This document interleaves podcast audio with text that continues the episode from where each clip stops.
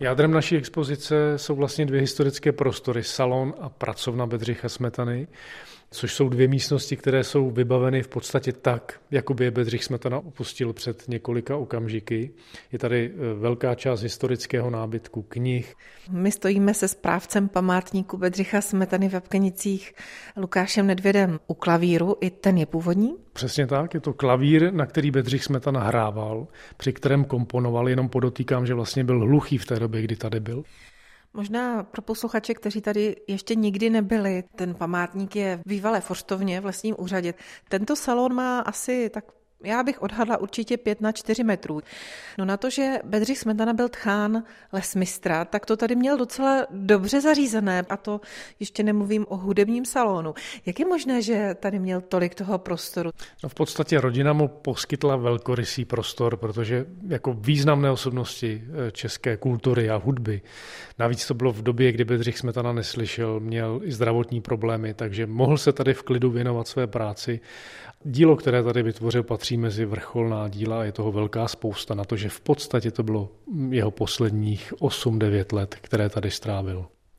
Napadá mě, že po tom jeho rušném životě najednou bydlet na kraji lesa v malé obci na Mladoboleslavsku, nechyběla mu tady společnost? Samozřejmě. Bedřich Smetana byl vlastně od dětství, od mládí zvyklý čilému společenskému ruchu ale právě ta hluchota ho z velké části diskvalifikovala z toho běžného společenského ruchu a o to více právě uzavřel do sebe a věnoval se té své hudební tvorbě. To období tady samozřejmě pro něj uh, úplně šťastné nebylo. Já jenom ještě možná popíšu, podotknu, že vidíme pohovku, polstrované židle, knihovnu, také taktovky, čestné dirigentské taktovky, nedirigovalo se s nimi, ale jsou to dárkové předměty.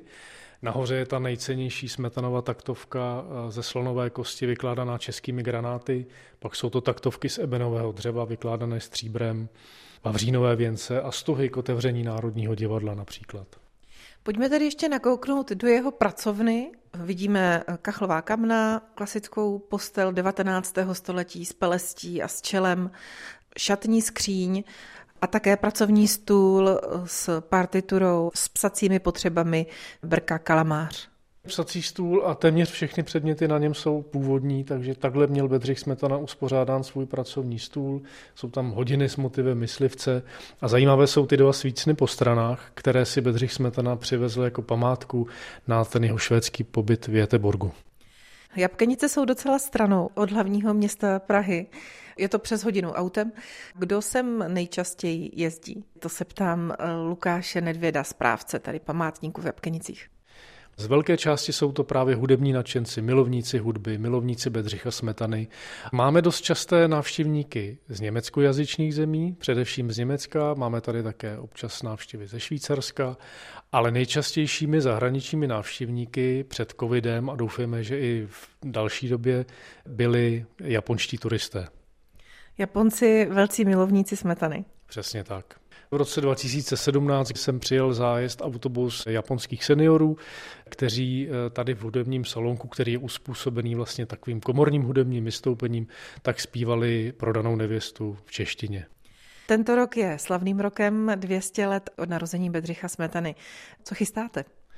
Tady vlastně se koná eh, hudební festival Smetanovy Jabkenice, který je vlastně na památku příchodu Bedřicha Smetany do Jabkenic. To bylo 3. června 1876 a právě k tomuto datu tady obec ve spolupráci s Národním muzeem za podpory středočeského kraje pořádají vlastně tento festival a právě v letošním roce bude velkorysejší.